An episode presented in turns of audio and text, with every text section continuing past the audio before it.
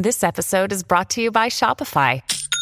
Forget the frustration of picking commerce platforms when you switch your business to Shopify, the global commerce platform that supercharges your selling wherever you sell. With Shopify, you'll harness the same intuitive features, trusted apps, and powerful analytics used by the world's leading brands. Sign up today for your $1 per month trial period at shopify.com slash tech, all lowercase. That's shopify.com slash tech.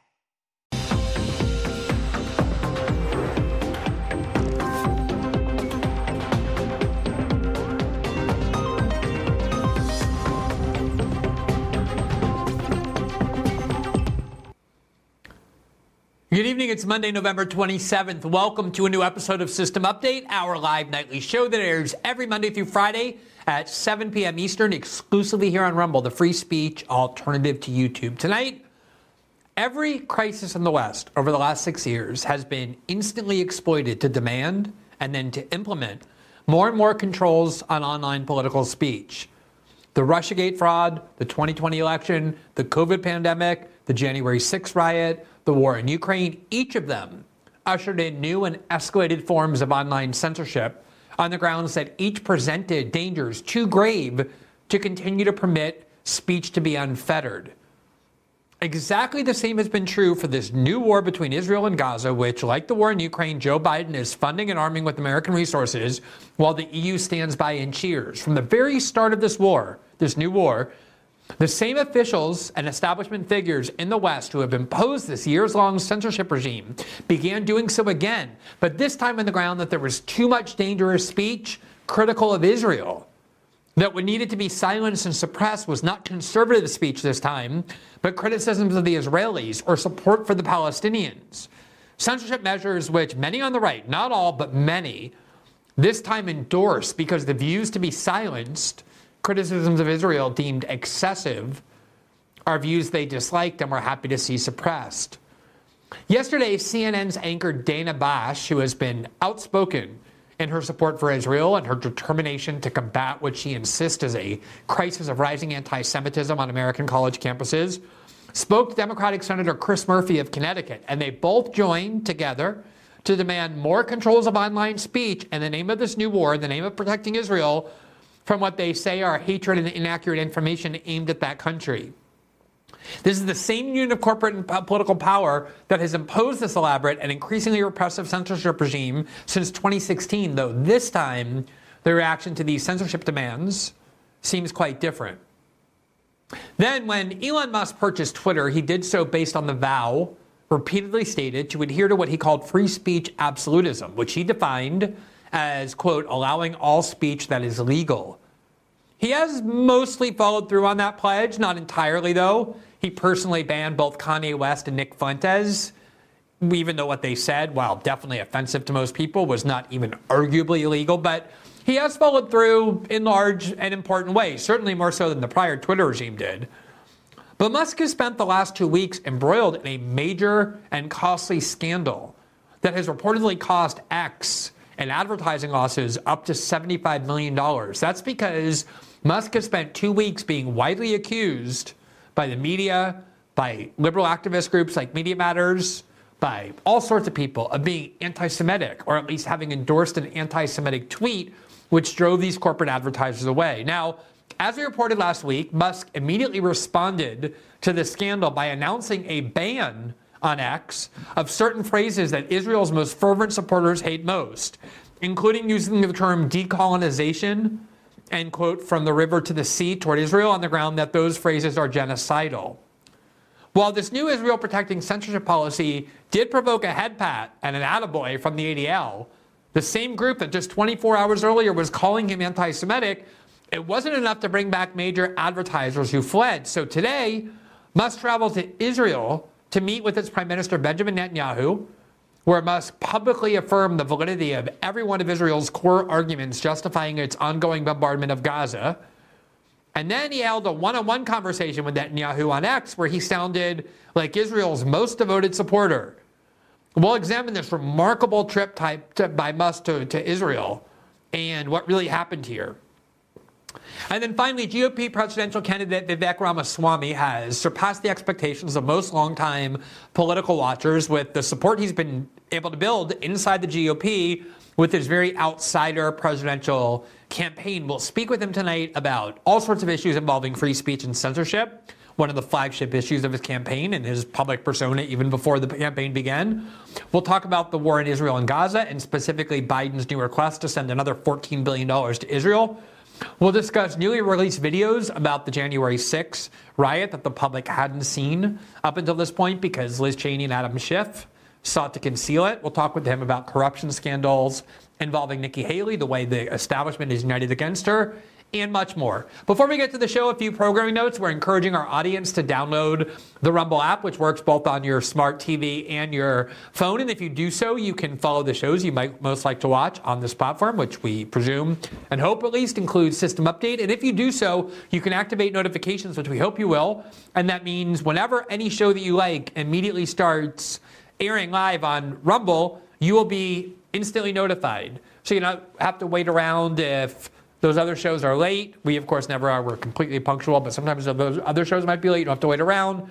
You don't have to try and remember what time our show is on or other shows. You'll be immediately notified. You can just click on the link and start watching the show. It really helps the live audience for our show and therefore helps Rumble as a platform. As another reminder, System Update is also available in podcast form where you can listen to each episode in podcast version 12 hours after they first are broadcast live here on Rumble. You can listen on Spotify, Apple, and all other major podcasting platforms. And if you rate, review, and follow each program, it really helps spread the visibility of the show. And then finally, Every Tuesday and Thursday night, once we're done with our live show here on Rumble, we move to Locals, which is part of the Rumble platform, where we have our live interactive after show with our audience, where we take your comments and your criticism and your feedback, hear your suggestions.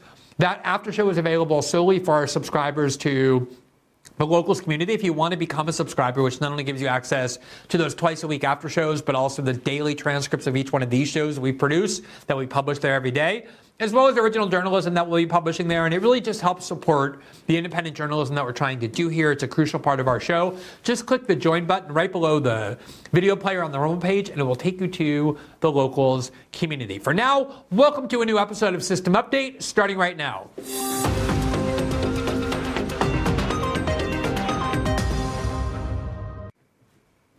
We have extensively covered, of course, the online censorship regime that has emerged in the wake of the 2016 enactment by British voters of Brexit, followed by the truly traumatic event for neoliberal institutions of power, which was the election of Donald Trump as American president over Hillary Clinton, and the conclusion that institutions of power reached that they can no longer afford free speech on the internet because doing so allows people to form their own views and to remain out of control from what neoliberal elites want them to do, especially how they want them to vote.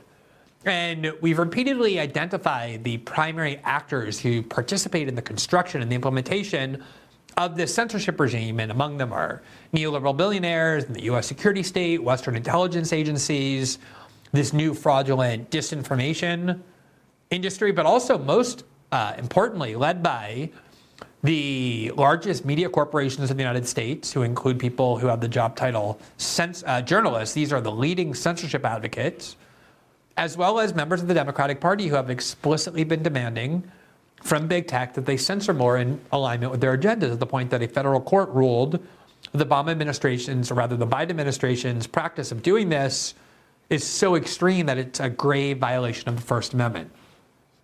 Over the last seven weeks, or almost eight weeks now, since the October 7th massacre in Israel by Hamas, we have heard all kinds of new censorship calls for more controls for online speech. And they come from the very same people who have been constructing that censorship regime and controlling it for the last seven years. Only this time, their targets aren't conservative speech because so many conservatives are aligned with the pro Israel perspective of most neoliberal institutions of power, including the US government, most European governments, and the corporate media. This time, their target are people who are critical of Israel or who express support for Palestinians. These kinds of people, people who are critical of Israel, who suppress for support for Palestinians, have lost their jobs in large numbers here in the United States in politics and media. Student groups have been banned for expressing too much support for Palestinians, including by Governor Ron DeSantis in the University of Florida.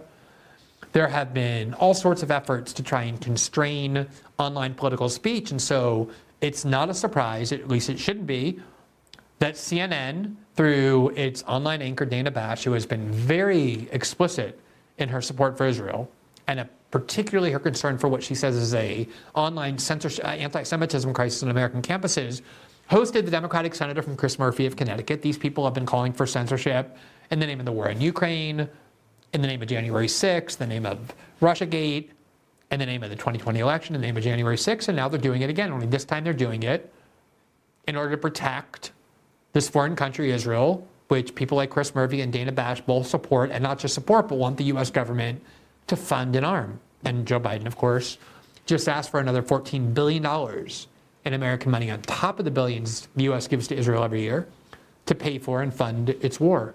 So here was this discussion that both of them had about the need to do more censorship online for big tech platforms to censor more, given what they regard as excessive criticism of Israel and what they claim is rising anti Semitism on American college campuses.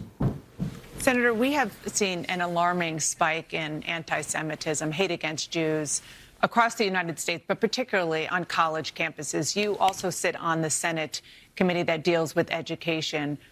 What's gone so wrong on America's college campuses that you have students openly applauding the terrorist killings of 1,200 or more civilians? Yeah, I, have um, listen. I'm all for free speech on our campuses, but I've been very disappointed at. What is the favorite phrase of every censor in every culture and in every time period?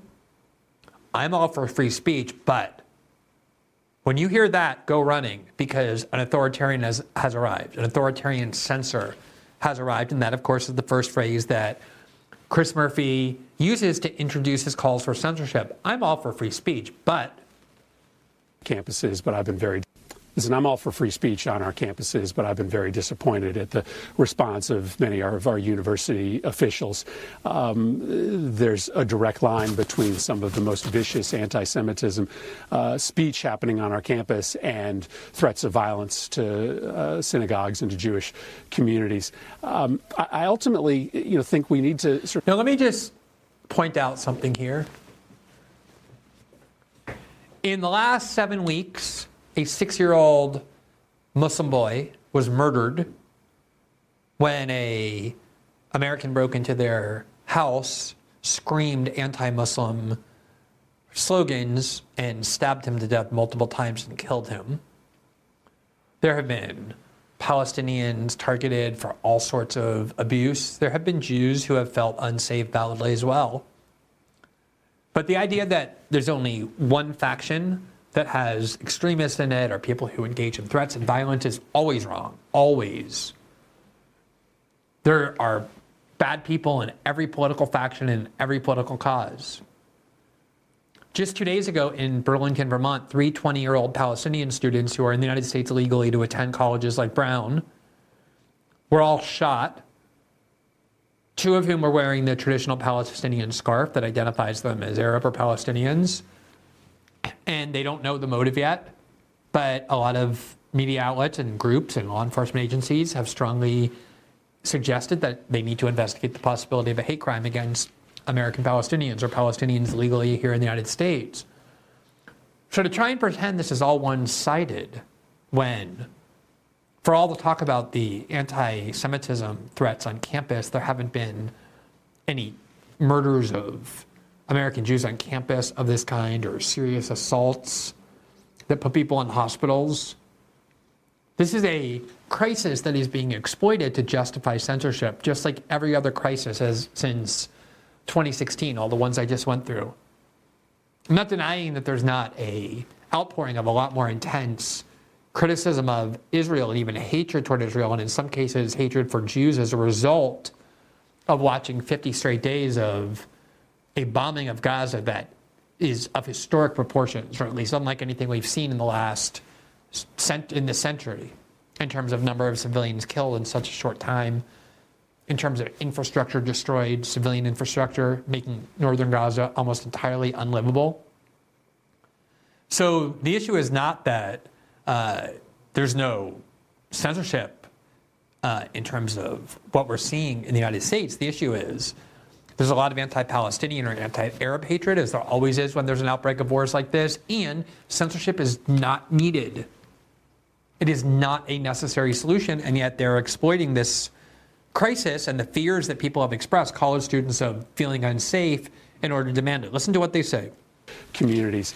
Um, I ultimately, you know, think we need to sort of think really hard about the way in which our young people are receiving information about this conflict. We need to hold accountable the social media sites, in particular TikTok, which is just full of virulent pro Hamas and anti Semitic material. Um, the college campuses need to have um, a better means of accountability for this kind of hate speech. But we also have to recognize that these young people are getting their information from somewhere, um, often from a Chinese controlled social media platform that has in its interest um, uh, trying to turn America against each other. And one of the means. I know that a lot of you think, a lot of conservatives have been trained to believe that the Democratic Party is this bastion of left wing radicalism, and that it's not just on c- cultural issues where there's a real difference between the Democratic Party and American conservatives, although there is on issues like abortion and gun control and trans issues. If you think those are central to American political life and the distribution of power,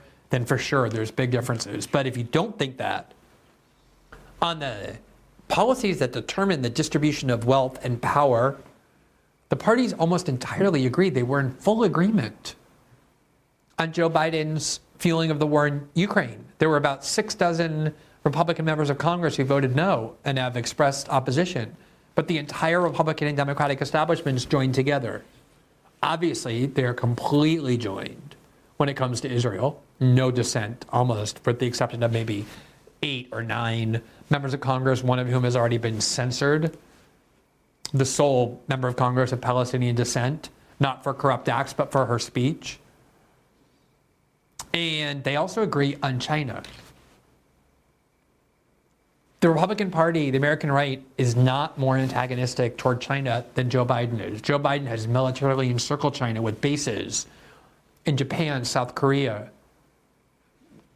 the Philippines, Guam, all through the South China Sea, American planes are buzzing the Chinese planes. And here you see a Democratic senator saying, which is, we've covered this before, and I'm going to do a whole show on it, but that TikTok is governed by the CCP, the, the Chinese Communist Party, to manipulate and propagandize American students.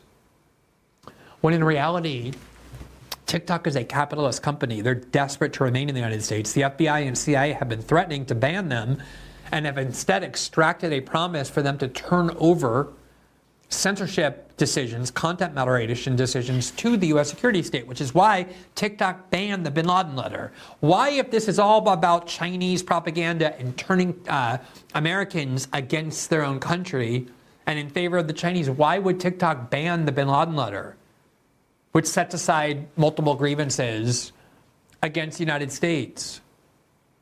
TikTok is con- TikTok has banned multiple segments we've done on the war in Ukraine where we criticize the United States and NATO narrative. Why would they do that? But in any event, we'll do leave that aside. The Democratic Party agrees with you on this. They want to ban TikTok too. They've been demagoguing on this for a long time. And here they are saying that social media sites need to be better, more accountable, and control better the flow of information about this war, TikTok in particular, but not only. And administrations on college campuses need to hold people more accountable for their speech.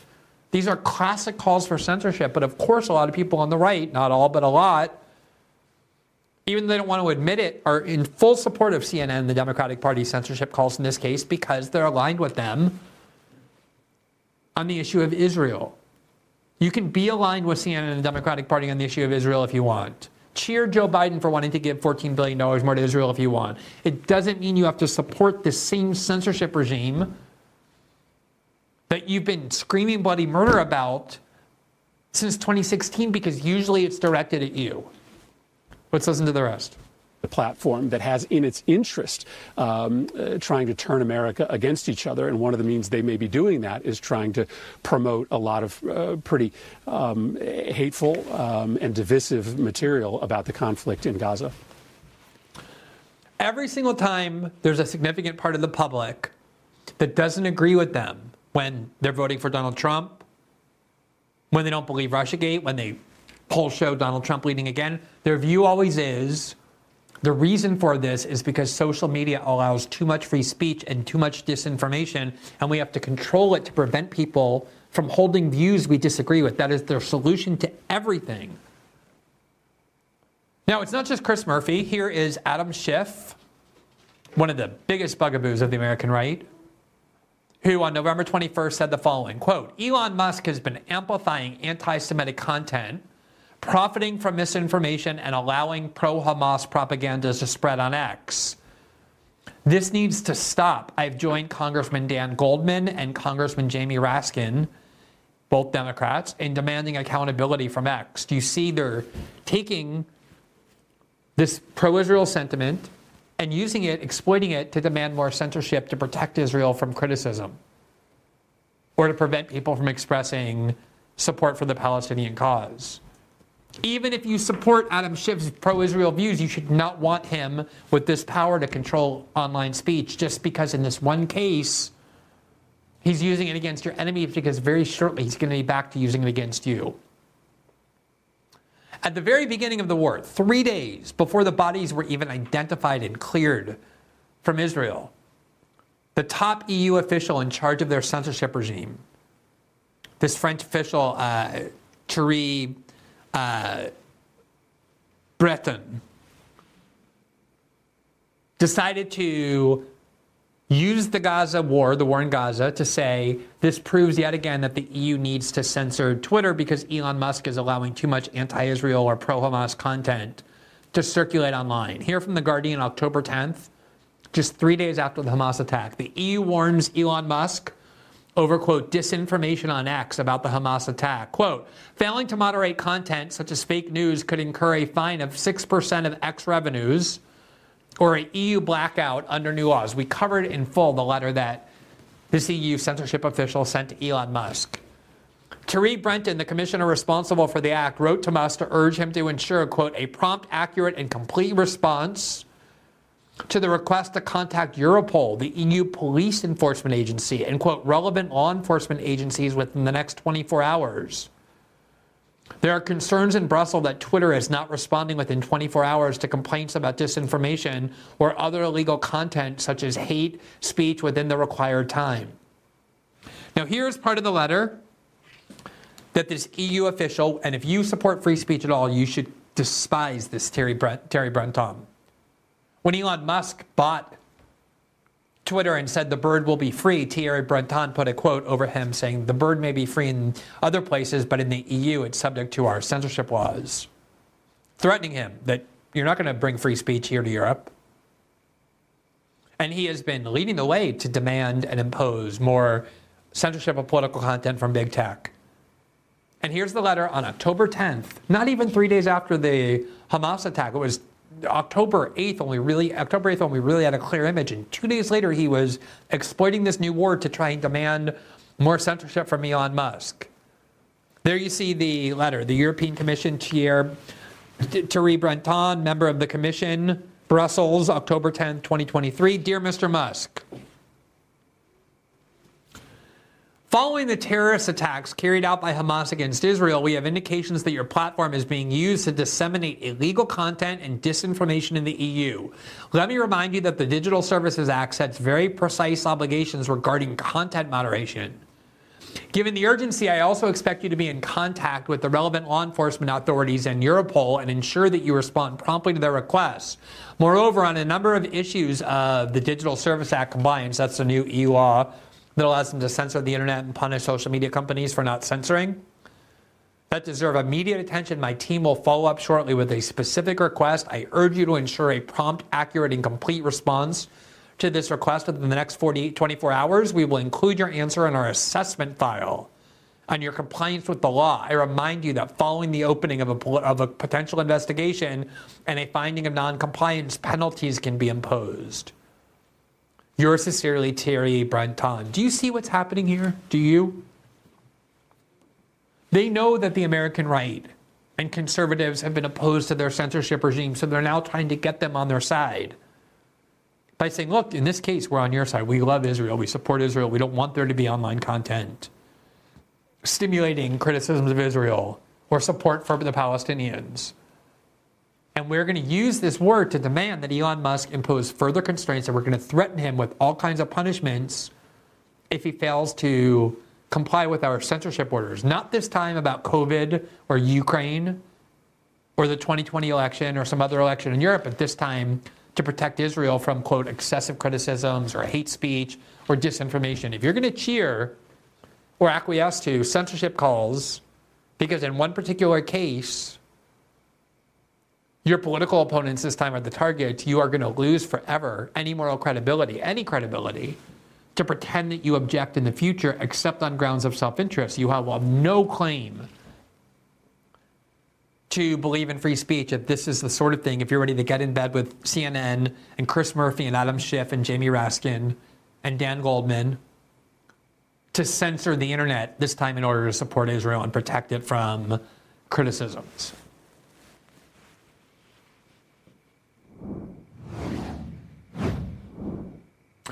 So, in a related story, Elon Musk today went to Israel. He visited President Prime Minister Netanyahu.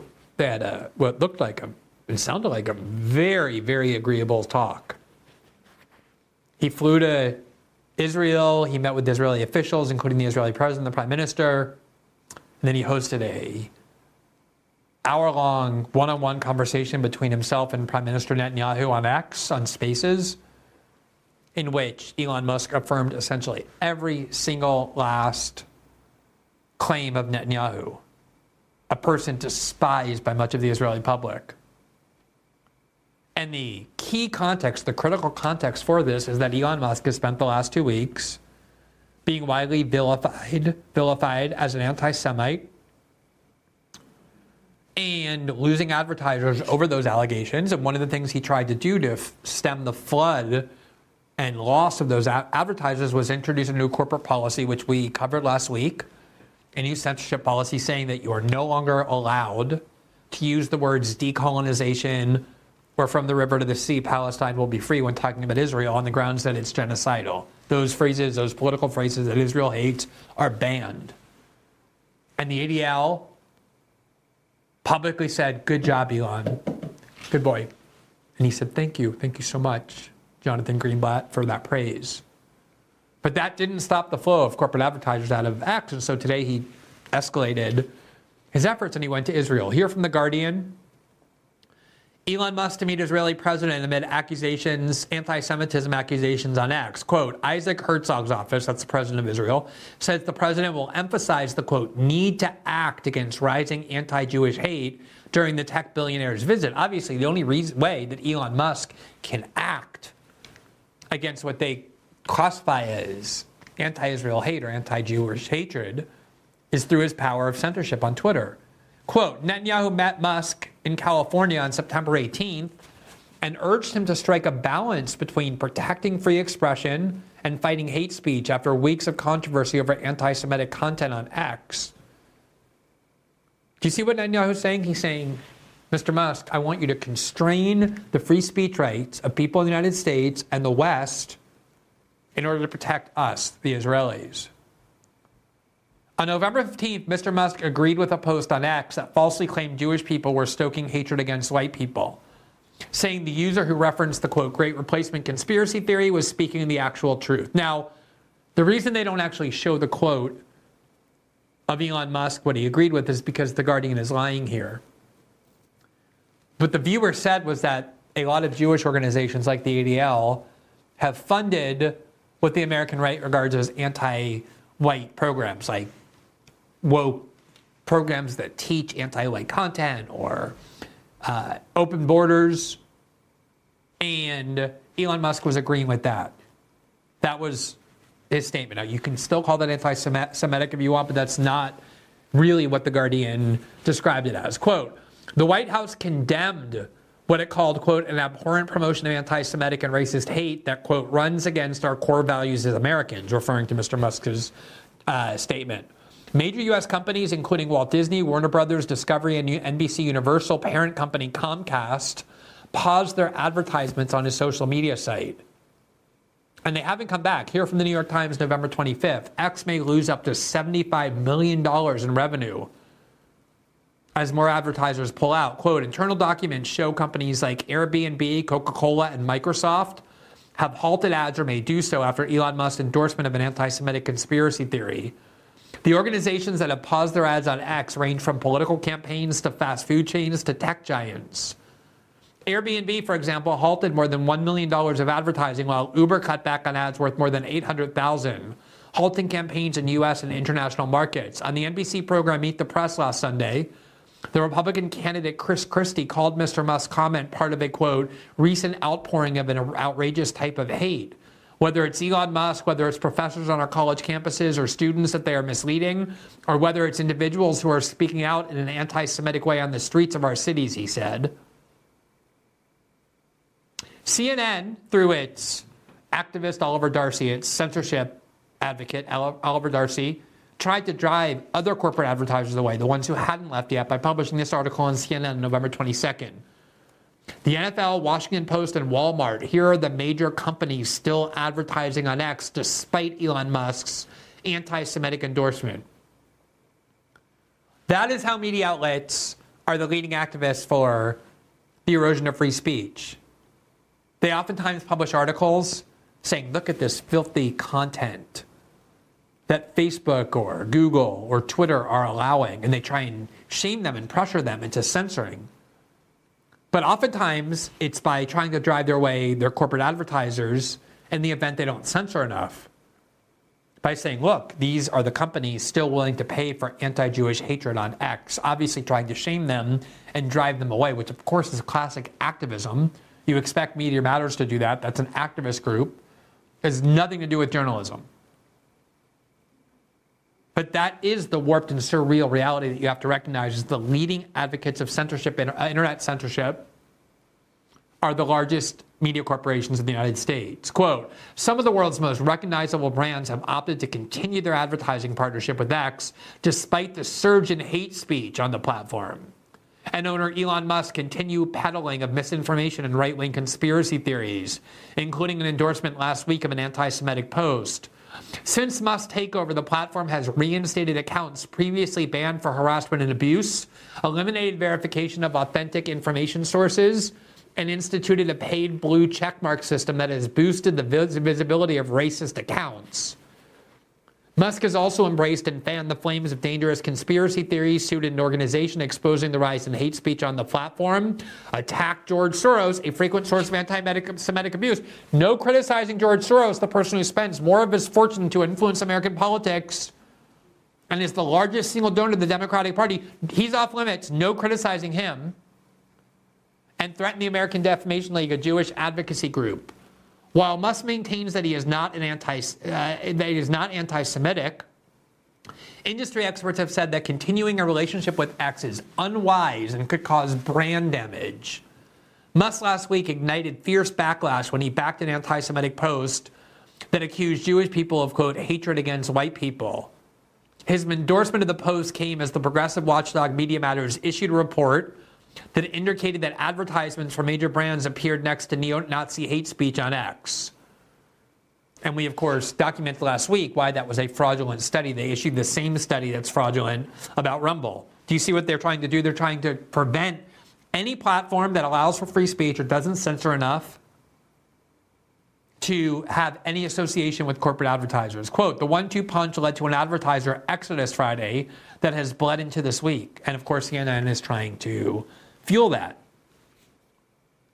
So if you're Elon Musk and you're being widely accused of anti Semitism, the single worst accusation you can face in the United States, by far, in terms of career damage and reputational detriment on elite levels, what would you do to stop that? You would fly to Israel and meet with Benjamin Netanyahu and promise to do anything he wants and agree with everything he says. And that's exactly what Elon Musk did today.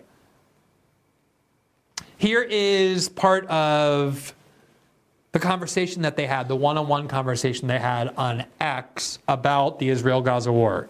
Okay, what, how are they being trained to have these, to, to believe that murdering and having joy at the death of civilians is a good thing, um, and to stop that training. Well, I think you, you hit the nail on the head um, because you have we have uh, first a mission to destroy Hamas. Nothing's going to stop that because if you want peace, destroy Hamas. If you want security, destroy Hamas. If you want a better life for the Palestinians in Gaza who've been hijacked uh, by Hamas, destroy Hamas. Now, let me just interrupt there and say that for a long time, the biggest supporter of Hamas was Benjamin Netanyahu. And that is not a conspiracy theory. That's something Israel, the Israeli press has documented. Netanyahu allies admit this.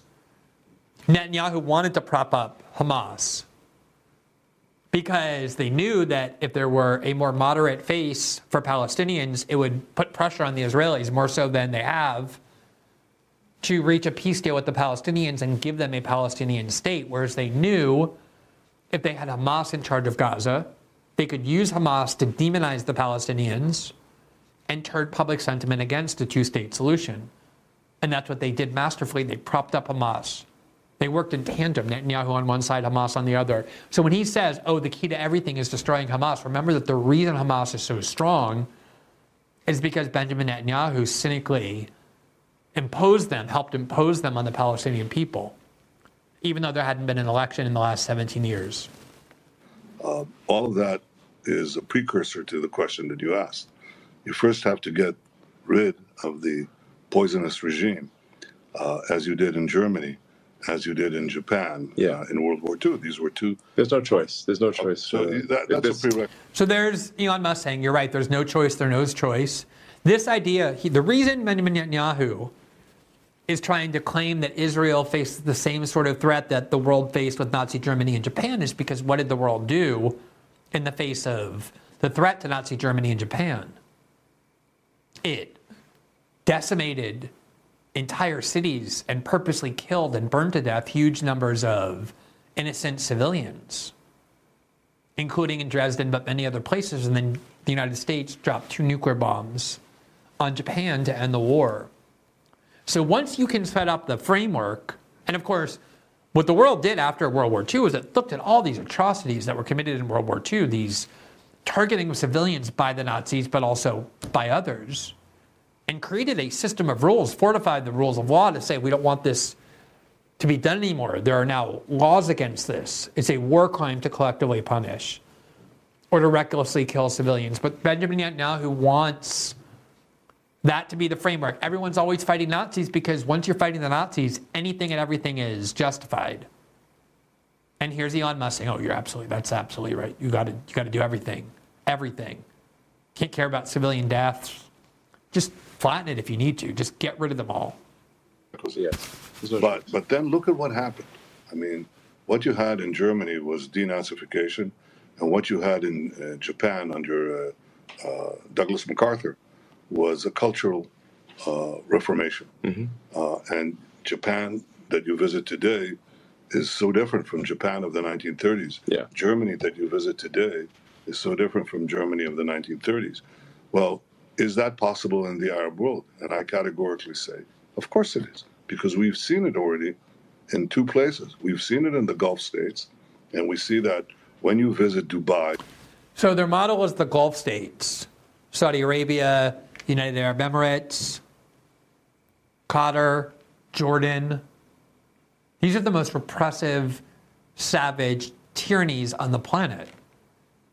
These are regimes that the United States funds and props up to prevent the population from ever speaking their mind. It keeps them under a thumb to ensure there's no sense of democratic expression. Because if you have an, uh, an election in the Arab world like you did in Egypt, they're going to elect the wrong person from the perspective of the United States. The Egyptians, the first time they got to vote in decades, after living under the thumb of the vicious dictator Hosni Mubarak, who the United States propped up for decades, finally got to have an election. Remember when they all marched in Tahrir Square and we all cheered and we loved them for doing this, even though the dictator they were rebelling against was the one that the United States kept in power. And then as soon as they had an election, they voted for somebody put into office, Mohammed Morsi with the Muslim Brotherhood, who was a critic of the United States and Israel. and we couldn't tolerate democracy in the Arab world. So we had to overthrow him and impose a military junta led by General Sisi, who is at least as brutal and savage as Mubarak was before him. And then Mubarak does what he's told by the United States because he gets billions of dollars of every, every year by the United States, like the Israelis do. He keeps the border with Gaza closed, and he doesn't allow the Egyptian people to have any democratic expression. That is Netanyahu's model for what he wants to do in Gaza, at best. I think the Israeli intent is to drive the Palestinians out of Gaza so the Israelis can take it. There have been military documents saying that. That's the official position of many Israeli officials. But even the stated goal of what Netanyahu wants, the model of what he wants to impose on the Palestinians, is pure dictatorship, just a dictatorship that does the bidding of Israel and the United States. Or when you visit uh, Abu Dhabi, uh, or when you visit Bahrain, you see something entirely different. Sure. There was, in fact, a cultural change there. Uh, and let me say that that same thing is, in my opinion, happening uh, to a considerable extent in Saudi Arabia. The de radicalization of uh, these Muslim countries, these Arab countries, some of it already took place, some of it is taking place. Yeah. But there's another country with a substantial Arab uh, minority where that is already taken place, and that's called Israel. Yeah. 20% of our citizens are Arabs, most of them Muslim. Right. Uh, they serve on, uh, you know, in uh, high places in the academy, in the Supreme Court, in the Knesset, and so on. And I'm not saying that there are, there isn't uh, some radicalism there, but mostly there isn't. Right. And in fact, they're integrated into the society. So we have to do the same thing. We have to demilitarize Gaza after the uh, uh, the destruction of Hamas, and we have to de-radicalize Gaza, and that will take some time especially work on the mosques and on the schools. That's where children are, you know, imbibe uh, their values. Yeah. And then we have to also rebuild Gaza, and I hope to have our Arab friends uh, help in that context. Yeah. I mean, I'm worried about Elon Musk that he might have strained his neck given all the nodding he was doing when Benjamin Netanyahu spoke. And let me just remind you again that what Benjamin Netanyahu is saying, though, oftentimes you're not allowed to question or criticize it in the West is vehemently criticized in Israel by people who hate Netanyahu. There are protests. Before this war happened, there were Israel was on the verge of a civil war over Netanyahu. And even now, there are people who want him gone. Poll shows 60% of Israelis want that government gone.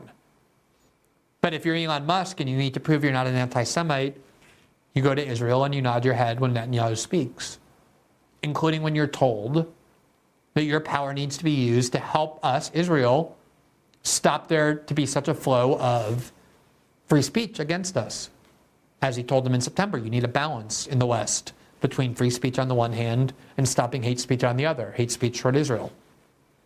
Here is another part of this, what do you want to call it? Lecture, uh, set of instructions, conversation, if you want to be super neutral about it. We'll take a listen. Well, uh, the one thing you cannot do is give immunity to the terrorists because they're hiding among civilians. Because if you give them immunity, everybody says they shouldn't be doing this. But effectively, nobody's willing to take the action to make sure that this is not an effective tactic. Because if it is, it'll repeat itself yes. again and again and again. By the way, Hamas says we're going to do it again and again. But it's not only against Israel that they'll do it. This will spread very quickly throughout the Middle East, imperil the entire region. From there, they'll go to Europe, and from there, they'll also go elsewhere to America, whom they call the Great Satan. We're just the little Satan. yes, America is the Great Satan. America is the Great Satan, and this is an Iranian axis. yes, yes, yes, yes, It's Iran, Hezbollah, uh, the Houthis, and Hamas. Yes. It's all part of that same axis that goes against Israel, the United States, uh, free civilization, and the modern Arab states. We're all on one side. This is classic neoconservatism that we've been fed for 30 years. If we don't pay for the wars that Israel has with its neighbors to let them destroy their neighbors, they're going to come to the United States. All of Israel's neighbor enemies are American enemies and the West enemies. Coincidentally, it's great for Israel. Just so happens that all the Israeli enemies, if you don't pay for Israel to kill them all and cheer, they're going to come to the United States and get you. Hamas is going to come to the United States and get you. That's what we heard in Iraq And in every other war, oh, we have to fight them over here so they don't. We don't have to fight. We have to, we have to fight them over there so we don't fight them over here. Listen to the rest of this while Elon says yes, yes, totally, to- oh, totally. He laughs at his jokes. But they're on the other side. You have we have uh, first a mission to destroy Hamas. Nothing's going to stop that because if you want peace, destroy Hamas. If you want security, destroy Hamas. If you want a better life for the Palestinians in Gaza who've been hijacked uh, by Hamas, destroy Hamas. Uh, all of that is a precursor to the question that you asked.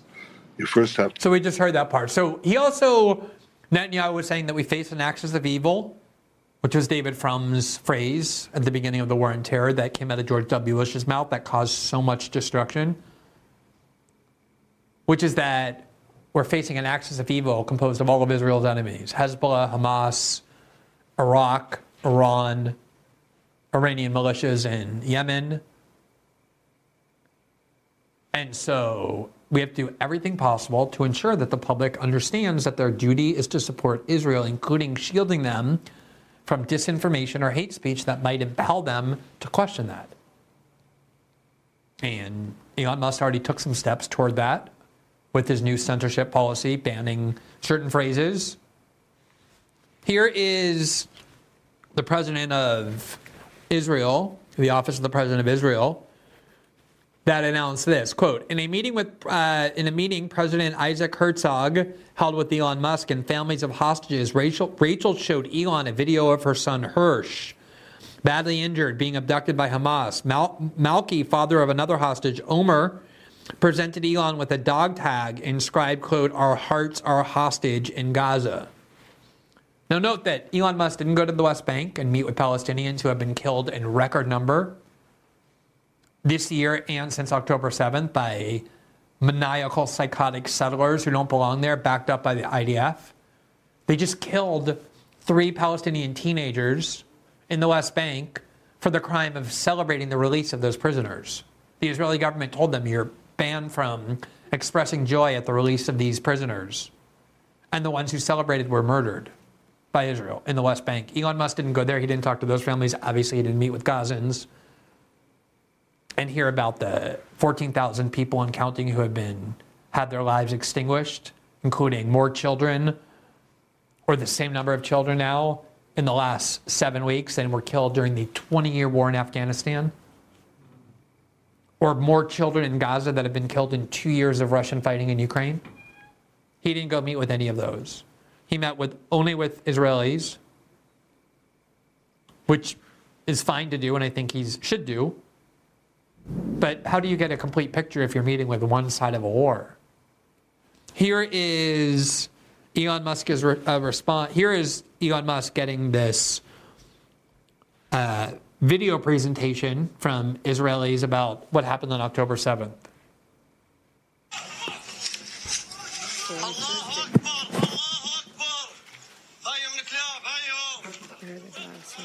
That's the, that's the. That's the Israeli president standing over Elon Musk proudly with his hands clasped while he watches intently what he's being shown.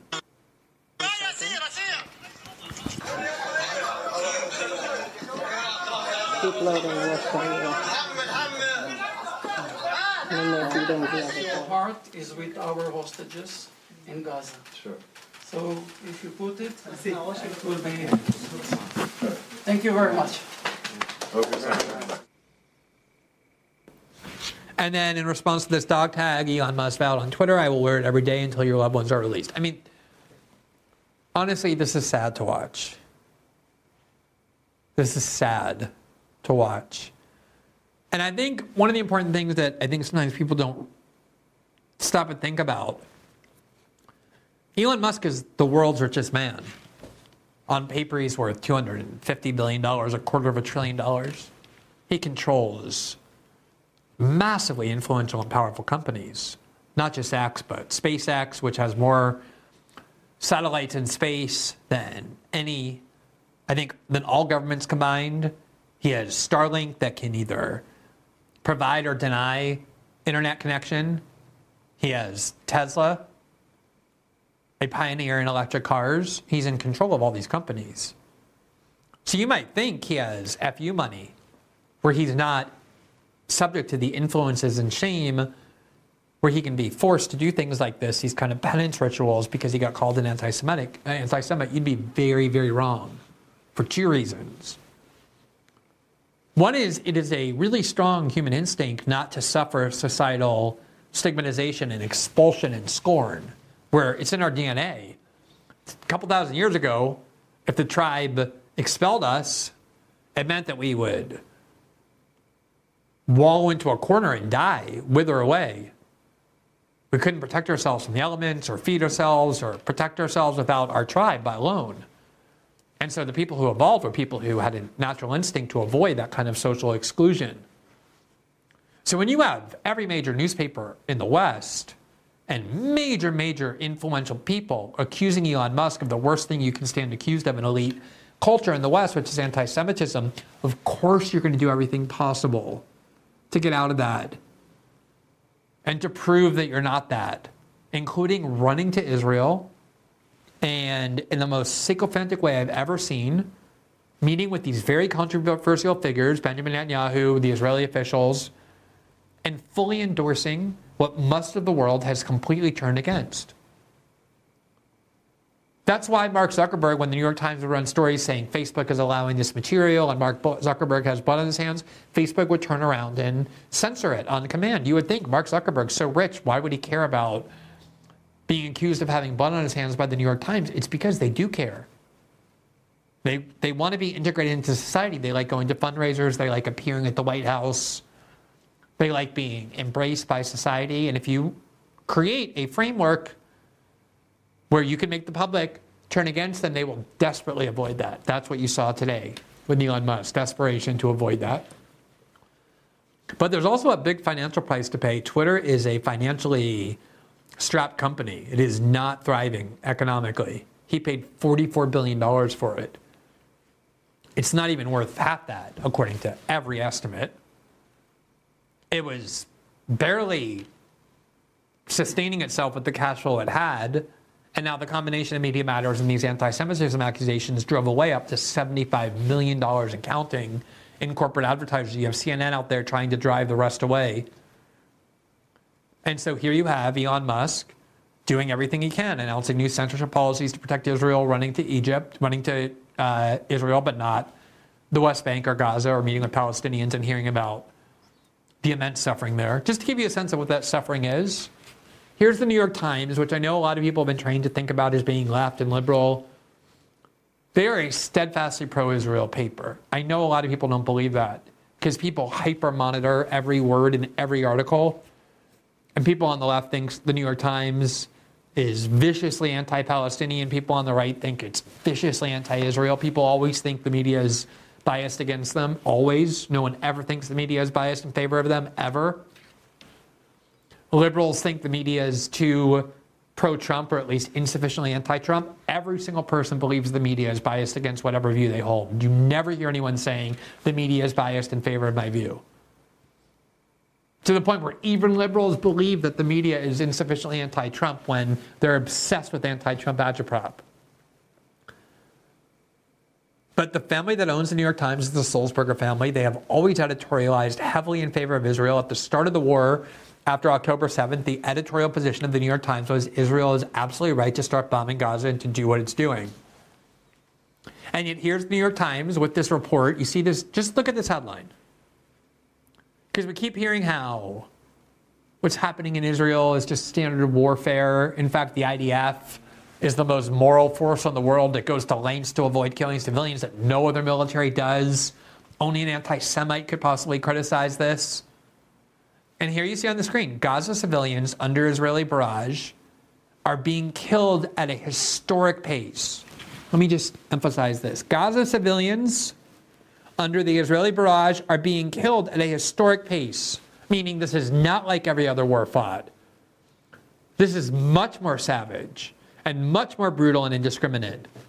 And it makes sense if you're going to drop gigantic bombs, 500 pound bombs that the US wouldn't even drop on Iraqi cities because they were too big. And you're going to drop that on a densely packed, trapped civilian population, the Gaza Strip, half of whose population are children, Of course, you're going to kill thousands of civilians every day that, every week that goes by.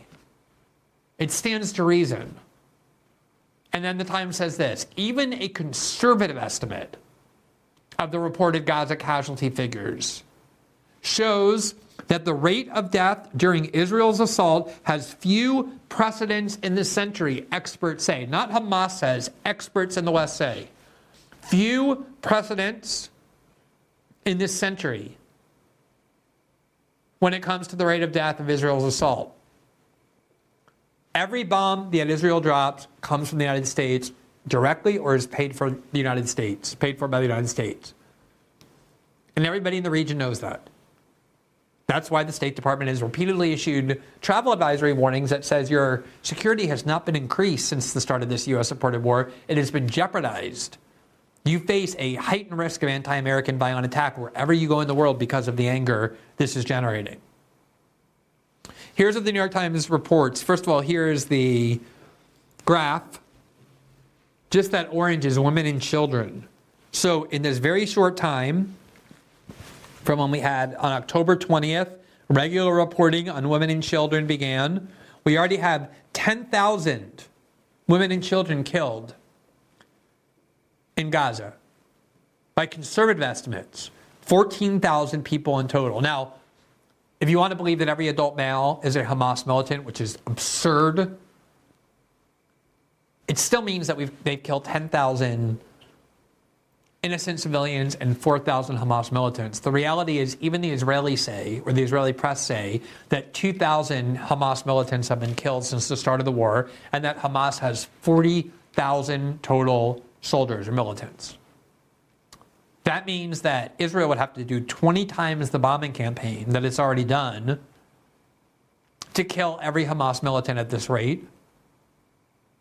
And that would mean that you would have 200,000 civilian deaths at, at, minimum if you continued the rate where you killed every Hamas militant. You got rid of Hamas, as Israel says is their goal.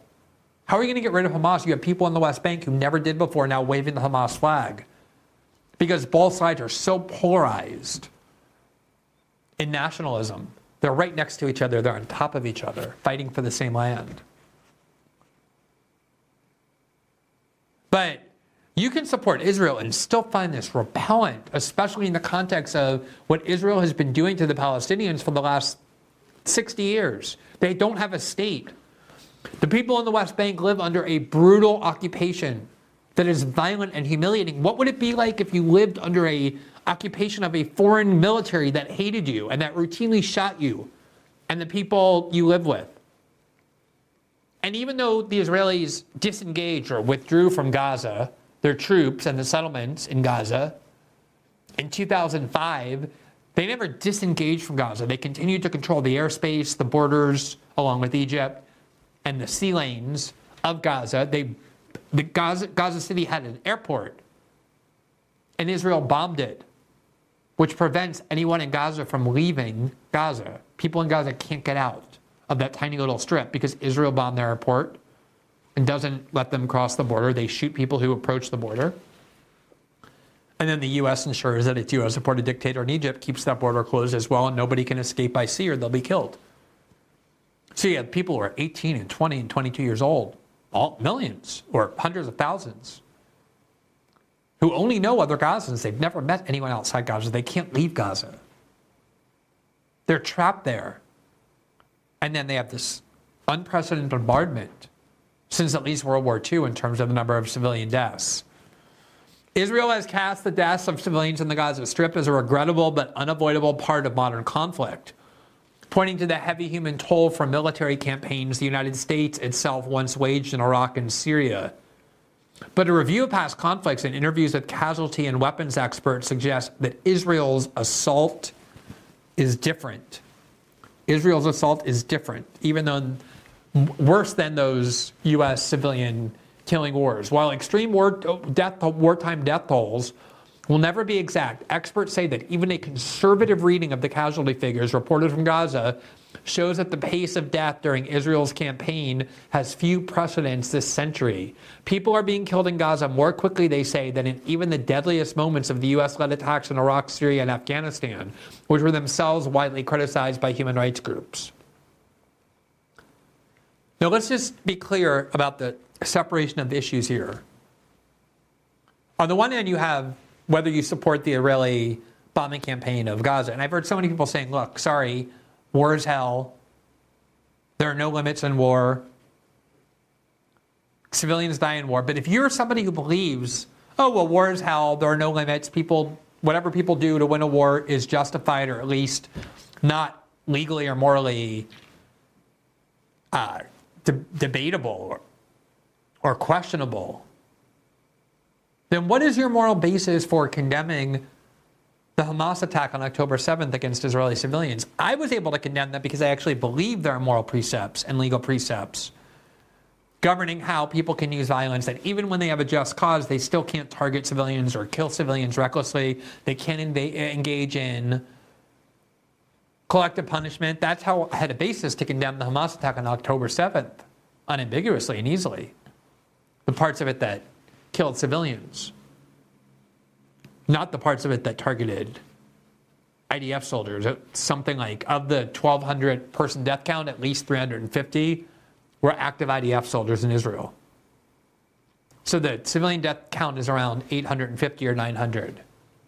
And if you're somebody who says, "Yeah, war's hell," no limits, no moral limits, no, how do you condemn Hamas for what they did on October 7th? Even if you want to justify what Israel is doing, there's still the separate question of whether the U.S. should be paying for their war. Whether the U.S. should be giving Israel $4 billion every year and then giving it another $14 billion, as President Biden has requested from Congress, and the bipartisan Congress is almost certain to give them that, so that the world knows this is actually an American war. And whether that's good or bad for American national security, does that matter? U.S. foreign policy, whether it helps or undermines the security of American citizens?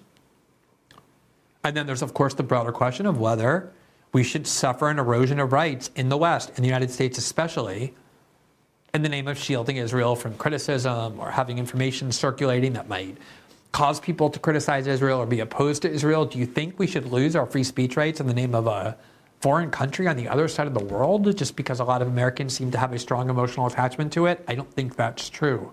I don't think that makes sense. So the pressures on Americans is so great that even Elon Musk has to go pay homage in the most degrading way possible. And the more degrading it was, the better, because it shows if they can do that to Elon Musk, what are they going to do to you? It'd be easy. People have had their careers destroyed, of course, including huge numbers of people over the last seven weeks in the United States who have been fired, put on no hire lists, not for calling for the death of Jews, but for calling for a ceasefire, for criticizing Israel's indiscriminate bombing of Gaza. We are losing our rights with every crisis, including this one. And the question is how much are you willing to sacrifice and give up or endorse in the name of this foreign country? Vivek Ramaswamy is a Republican presidential candidate who has surprised a lot of poll and pundit watchers by being much higher in the polls than anyone believed at the start he would be, given his propensity for attracting media attention, for his very heterodox views, for the fact that he's running an outsider can- campaign, the only one on the debate stage willing to criticize not just the Democrats, but the Republican Party. I certainly don't always agree with Vivek, but I've interviewed him several times and I find him a very interesting figure on the political scene. I think he is somebody in, uh, willing to speak his mind without giving a lot of thought to the political consequences of it, which I think is very refreshing. He's obviously coming to this campaign as an outsider and sees it that way. Mitt Romney recently said he would vote for any Republican candidate on the debate stage except obviously Trump and Vivek. The Republican establishment hates him. Nikki Haley called him scum. Ronna McDaniel said he'll never get a cent from the Republican Party. And I personally think that's the kind of anti establishment candidate we need more of. So Vivek Ramaswamy joins us tonight. We taped this interview right before our show began, just minutes before. And we asked him about the censorship issues surrounding Israel, but also free speech in general, the Israel Gaza war, the $14 billion request from Biden to pay for the Israeli war. But then we also talked a lot about the release of the January 6 videos and what he thinks about January 6 and the abuse of power by the FBI and what curves the FBI needs. We talked a lot about the Nikki Haley campaign and the way in which big money donors are lining up behind her. So I always find my interviews with Vivek interesting, and this one is no exception. I'm sure you'll enjoy it. Vivek, it's great to see you again. Welcome back to System Update. I'm glad to uh, talk to you again. Good to see you, Glenn. The thing I knew about you before you even ran for president was first you had written a Wall Street Journal article, co authored an op ed arguing that this censorship regime where the government pressures big tech to control online speech is unconstitutional. I think it proved very prescient given the court rulings we've had saying that. You then wrote a book, Woke Inc., where you advanced even further, more passionately, this defense of free speech, both online in terms of our political culture.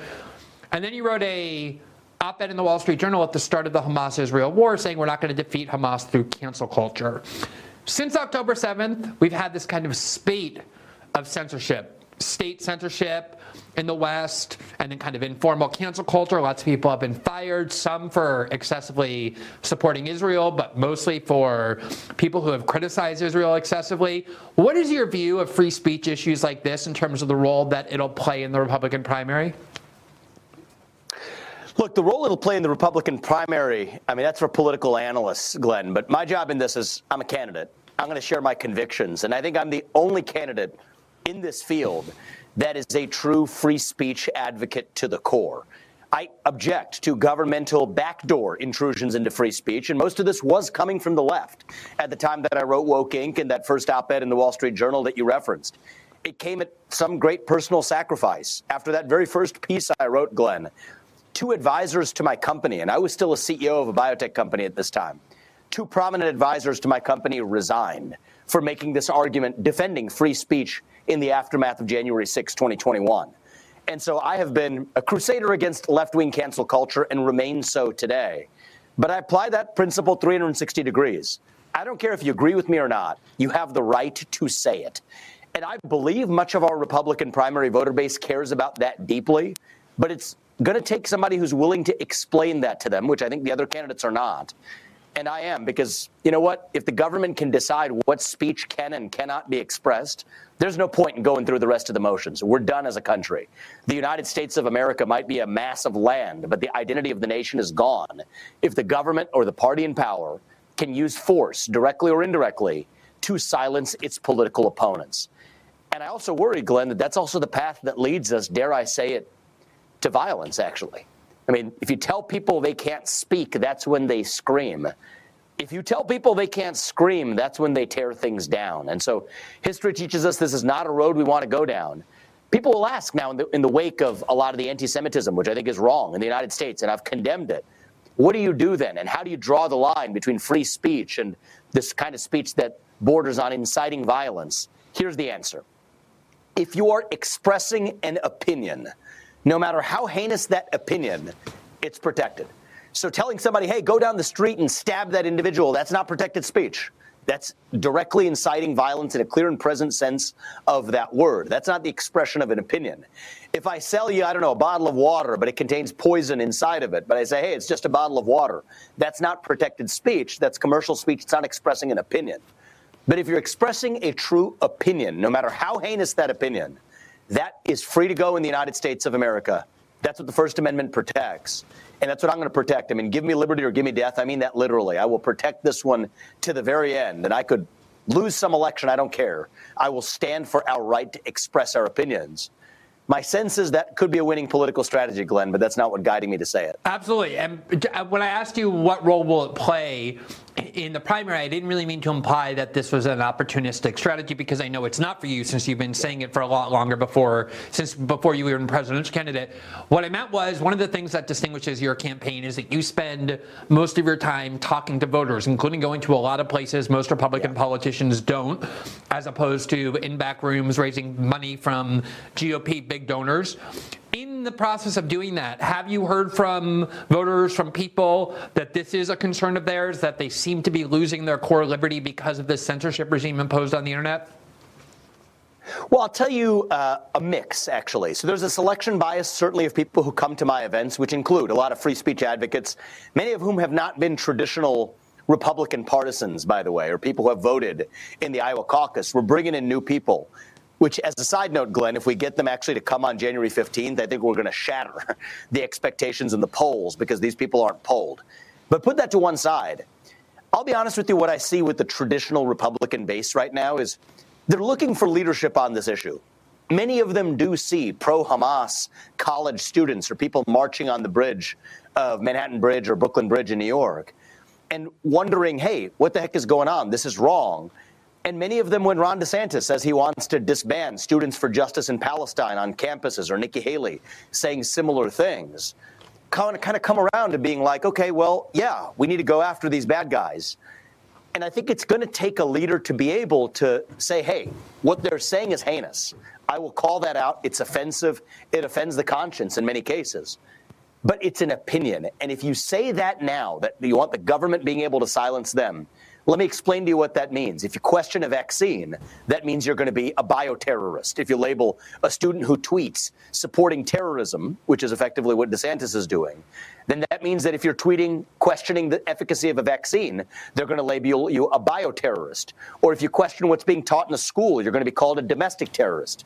That's happening in school parents who attend school board meetings already. Or if you say that someone who protested at the Capitol peacefully on January 6th and you say they shouldn't be locked up, maybe you're an insurrectionist. Then it really lands, I think, with the voter base and says, okay, no, no, no, I don't want that. Actually, I know that you told me that that speech was bad, but now that you explained it to me, I get that it's bad but it shouldn't be censored. We do live in a moment, Glenn, where people need to be led. And I think part of what goes on in partisan politics today is you have a lot of poll testing going on. People test something in the polls. If it's going to go well, they're just going to spout that back out to the people. There's an old Thomas Sowell expression which goes if you care about somebody, you tell them the truth. If you care about yourself, you tell them what they want to hear. I think you have a lot of politicians now doing the polling on this in the Republican primary and giving them what they want to hear. In my candidacy, one of the things that you've seen is at the time that I adopted many of my positions, they weren't necessarily popular at that time. Some of them have come around to becoming the mainstream Republican political view. And so my hope is this defense of free speech that I'm offering in this primary will age well, but it's not necessarily where many traditional GOP primary voters are right now. Once I explain it to them, they are, but that requires me reaching a lot of people to do it. That's the honest answer. So, in the several other times that we've spoken, we've talked about both the Ukraine and U.S. policy toward Israel. So, I don't want to spend a lot of time on that. I only ask you one. one I only ask you one. I only want to ask one question about that because I have several other things I want to ask you about. But I do want to ask you this because you have made some of the most pro-Israel statements in terms of Israel's right to react to the October 7th massacre in the ways that it decides it wants to do. But there's a separate question of whether the U.S. should be financing Israel's war, should be transferring billions of dollars in money. Joe Biden just asked for another $14 billion to give to Israel. When we talked about Ukraine in the past, you said, look, we have too many problems at home. We can't afford to be financing a bunch of wars, including foreign nations' wars. Does that rationale apply to Biden's request for $14 billion, and it'll be a lot more when all is said and done, to Israel, or is there something different about Israel that makes that rationale inapplicable? I'm against that funding request, and, and, I have been clear about this: the 61 billion to Ukraine, the 14 to 16, depending on the spending request for this specific war in Israel. I've made the case, actually, Glenn, that I don't think that's in the U.S. interest, and I don't think it's in Israel's interest. But either way, my rule of thumb across the board is: any new elective foreign aid, we shouldn't be giving it as a country to anybody whose national debt per capita per person is less than the United States. Now, I also go further and say that this is also consistent with Israel's own founding vision. David Ben Gurion, the founder of Israel, famously said, effectively in his own way, we don't want to depend on the fleeting sympathies of America or the UN or the West or anybody else. Israel has an absolute right to its own national self defense. And I stand by that, but I stand by that by saying that we're best off, and I believe Israel's best off, when we're not intervening, when we're not armchair quarterbacking what they do, we muddy the waters with U.S. involvement in this specific war. So that's where I land on that. Is I think that's better for the U.S and better for Israel. And I should say there are a lot of very vehement pro-Israel supporters in the United States, including several who've been on our show, who have called for an end to U.S. aid to Israel precisely because they believe it, hamstring, it hamstrings Israel, it places limits on what they can do. All right, let's uh, move to something else, which is the newly elected Speaker of the House, Mike Johnson made good on one of his promises that he made when elected, which was to release all videos uh, the January 6th riot that happened at the Capitol in 2021. It is shocking, I think, that it took two years for the public to see all videos as opposed to the videos handpicked for us by Adam Schiff and Liz Cheney. But now we finally have them. There have been a lot of videos that we've covered on our show that I think are very illuminating. What do you make of these new videos, and what is your view now on January 6th looking back? Look, it shocks the conscience. The fact that you have police escorting people in, that's a form of entrapment, I would say. Somebody escorting you in as though they're actually rolling out the red carpet for you in some of those videos. And then some of those same people have been prosecuted as domestic terrorists effectively in the treatment the court system has given them. That's wrong. That's not the United States of America. And Glenn, for me, this is a part of a continuing and deeply concerning pattern, frankly, over the last 20 years of the national security establishment, Republicans and Democrats alike, in many cases, Republicans more than Democrats, exploiting those laws to completely disrespect the constitutional rights of individuals. I mean, the same government, and this is, you know, a, long past, but the same government that we know lied to us in the aftermath of even something terrible that happened to this country, horrific. In the wake of 9 11, they said that, oh, Saudi Arabia had nothing to do with it. And then now we know that Omar al Bayoumi, the 42 year old graduate student who welcomed people in LAX airport, absolutely was a Saudi intelligence operative. Our own government declassified that 20 years later. So it's this bad habit where they use the act to effectuate an agenda that otherwise should shock the constitutional conscience. But then, when the fervor has died down, quietly release what the actual facts are to say that they were transparent.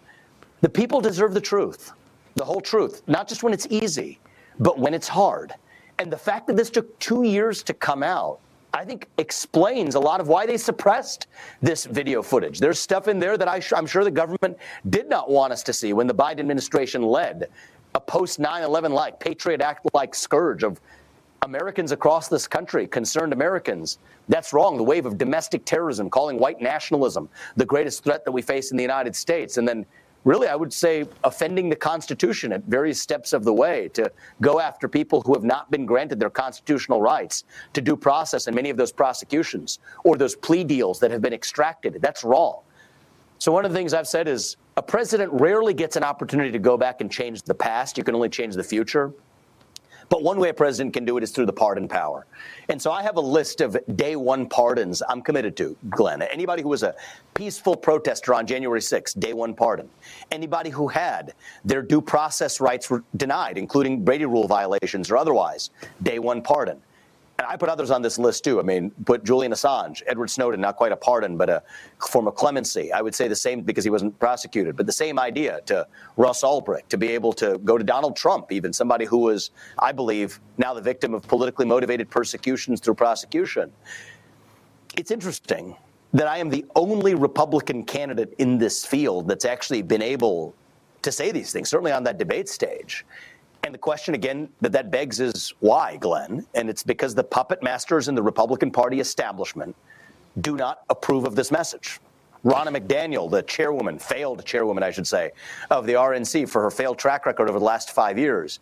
After that last debate, that third debate, which I don't know, I don't know if you saw that or not, but that was somebody who said I would not get another cent of funding from the RNC, almost proving my point about that corruption the thing, and it's sad, the sad reality is the only reason I'm able to do this is because I can self finance this campaign with, you know, 150,000 some odd small dollar donors that are lifting this up. But it takes a guy who has lived the American dream, achieved financial success at pretty much the highest level, to be able to declare independence from that establishment. That's not how the system is supposed to work, but it's the reality of the system as it exists today. And so, yeah, a lot of what I'm saying, I'm the only candidate saying it because the Republican establishment doesn't approve of it. But that gives me a special sense of purpose to double down and keep doing it. So you alluded earlier to the falsehoods that came after 9/11 that led to the Iraq War, and of course, one of the things that we found out, or that we knew at the time even, was that a lot of the advocates of invading Iraq had wanted to invade, invade Iraq long before 9/11 and use 9/11 as the pretext mm-hmm. to do something that had long been on their agenda. What I think a lot of people have forgotten is that well before January 6, when President Biden was elected November, December of 2020, early into January of 2021, before January 6 happened, they were making it clear the Democrats were, the Biden people were, that one of their priorities was a was pending legislation from Adam Schiff that would allow them to use all the same powers they had used against foreign terrorist organizations as part of the war on terror, but now against domestic terrorist organizations. And obviously, what was the biggest gift to them in that cause was January 6th. Now, with all this evidence yes. out, are you concerned, or do you think we need to think more about whether the FBI had more knowledge of what was going on, whether they kind of let it happen, seeing the benefits, and, and what are your concerns about the FBI in terms of its abuse of power in our domestic politics? We've already seen examples of this. You don't have to stretch very far. I mean, look at the Gretchen Whitmer kidnapping case, the, the acquittals that came out of that trial, otherwise putting people in prison found that why it was entrapment. There were effectively FBI goading them to do things they otherwise wouldn't have done. I think it is shocking, Glenn, that we still have no clear answers from the government on how many federal agents were in the field that day on January 6th. We deserve the plain answer to that question. And the longer they wait and the more they demur, and the more evidence that comes out, you hear from the Capitol, former, at least Capitol Hill, Hill police chief and others who have made some concerning observations about the security failures that day, we deserve those answers. And there's little doubt that the FBI, dating back to J. Edgar Hoover, and by the way, it's still the J. Edgar Hoover building of the FBI, they celebrate his legacy. It's shameful. That's calling the shots. And so I believe we deserve transparency. We deserve answers. I don't want to sit in a situation where, as post 9 11, we had to wait 20 years to say that Omar al Bayoumi was actually a not a graduate student who happened to receive the terrorists, but was a Saudi intelligence operative. Don't wait 20 years to tell us that this was somehow a government created or government goaded incident. Tell us the truth, whatever it is. Tell us the truth now. I'm not somebody who is a conspiracy theorist, I'm a realist but I want to see the facts bare. And what I do know is the government is clearly hiding. They've been asked many times, have not given a clear answer. We know the answer is it's not, it wasn't zero. How many federal agents were in the field? And it's a shame that I'm the only Republican that has the guts to actually press this issue. This is an untouchable issue. The Republican Party establishment does not want us talking about it. This is the danger, actually. Because back then, in the post 9 11 era, Glenn, it's even worse now in one respect in the post 9 11 era, it was actually the Dick Cheney wing of the Republican Party, the Karl Rove, George W. Bush Republican Party neocon establishment, that at least was met with resistance from liberals who I disagree with on a lot of things, but at least the civil libertarians showed up in the Democratic Party. Now, what you have is the neocons have really taken hold of both major political parties. You got the, you know, Dick Cheney 2.0s crawling over all over that debate stage that I'm on every month. Conversely, the Democratic Party has really just become a new instrument for that very neocon establishment. And so the Joe Bidens of the world who might have, although he actually favored the Iraq War, but the very people who would have been Democrats, at least opposed to the Iraq War and opposed to these lies and calling for government transparency back then, are now doing the bidding of the Dick Cheney 2.0 under the guise of having two parties who might disagree on transgender issues, that's fine. But when it comes to these core issues relating to constitutional protections, these core issues relating to also our foreign policy, which is broken for some of the same reasons that our constitutional protections are vulnerable, both parties are actually more similar than not. And I think that's deeply concerning. It should be deeply concerning to every Republican that I'm the only one on that debate stage that's able to say these things largely because and the only reason why is if I wasn't able to self finance, I wouldn't be able to say them either.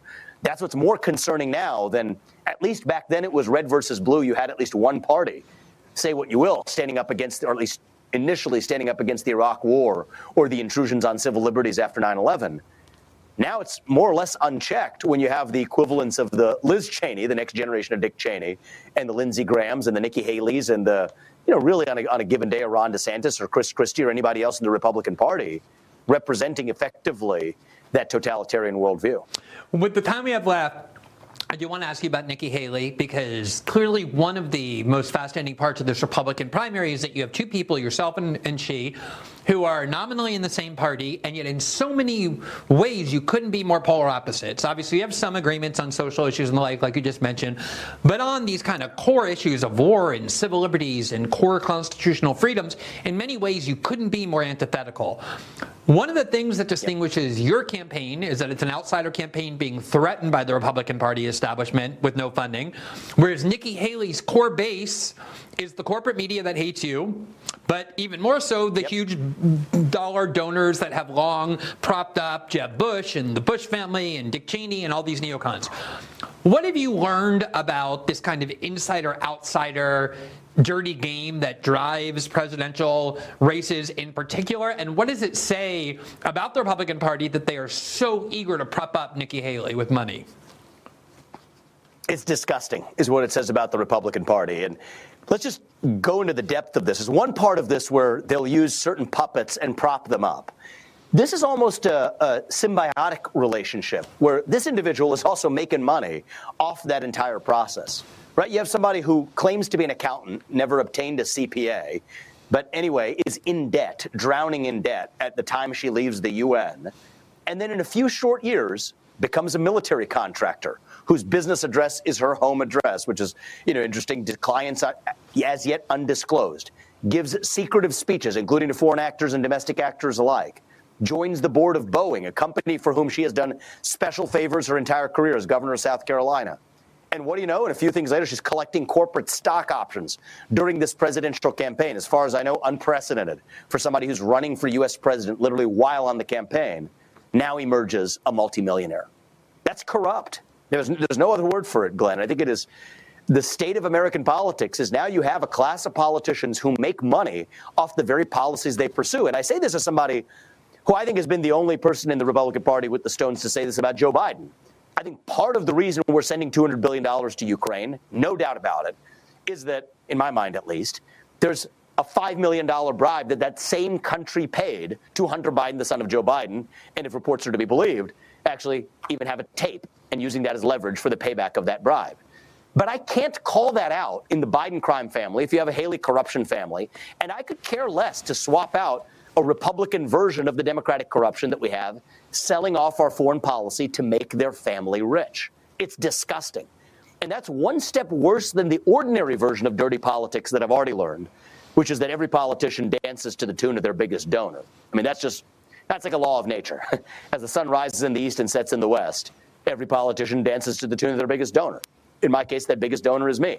And other people look at who look at who their biggest donors are. Sometimes you'll never even know because it's done through dark money and shadowed in shadowed contexts. But the worst part about this is this takes that to the next level. This is also somebody who is personally profiting from the very foreign policy pro-war agenda that she's advancing. The bloodthirst isn't even an organic bloodthirst, it's a thirst for personal power and money. And it's disgusting, whether it's, you know, Dick Cheney and heels or Dick Cheney 1.0, I don't care. It was bad with Dick Cheney 1.0 and it's that bad with Dick Cheney 2.0. And I do think that you know, this two party system, if this is really the deeper divide that matters, it's not the red versus blue distinction that matters. It matters whether or not you believe it's the job of the U.S. president and the sole moral obligation of the U.S. president to the U.S. citizens, or whether you're allowed to have other objectives and, and other allegiances to your own pocketbook as well. That's what I think is on the table, and I think that people are going to see through it. But the challenging and interesting part about this is how much the mainstream corporate media has decided they're going to protect this puppet of theirs. Why? Because she can be controlled. I mean, I don't believe she actually has convictions, which actually makes you a convenient vessel. If your only conviction is your own pocketbook, that makes you pretty easy to capture. That's the sad state of affairs. It exists in the Democratic Party, but I can't call it out there or in the mainstream media if I'm not calling it out in our own party as well. And you know what? I think that the nation is going to be far worse off if Nikki Haley comes ever anywhere within spitting distance of the White House, not just in the presidency, but in any role touching or shaping our foreign policy. And if I have anything to do with it, that's not going to happen.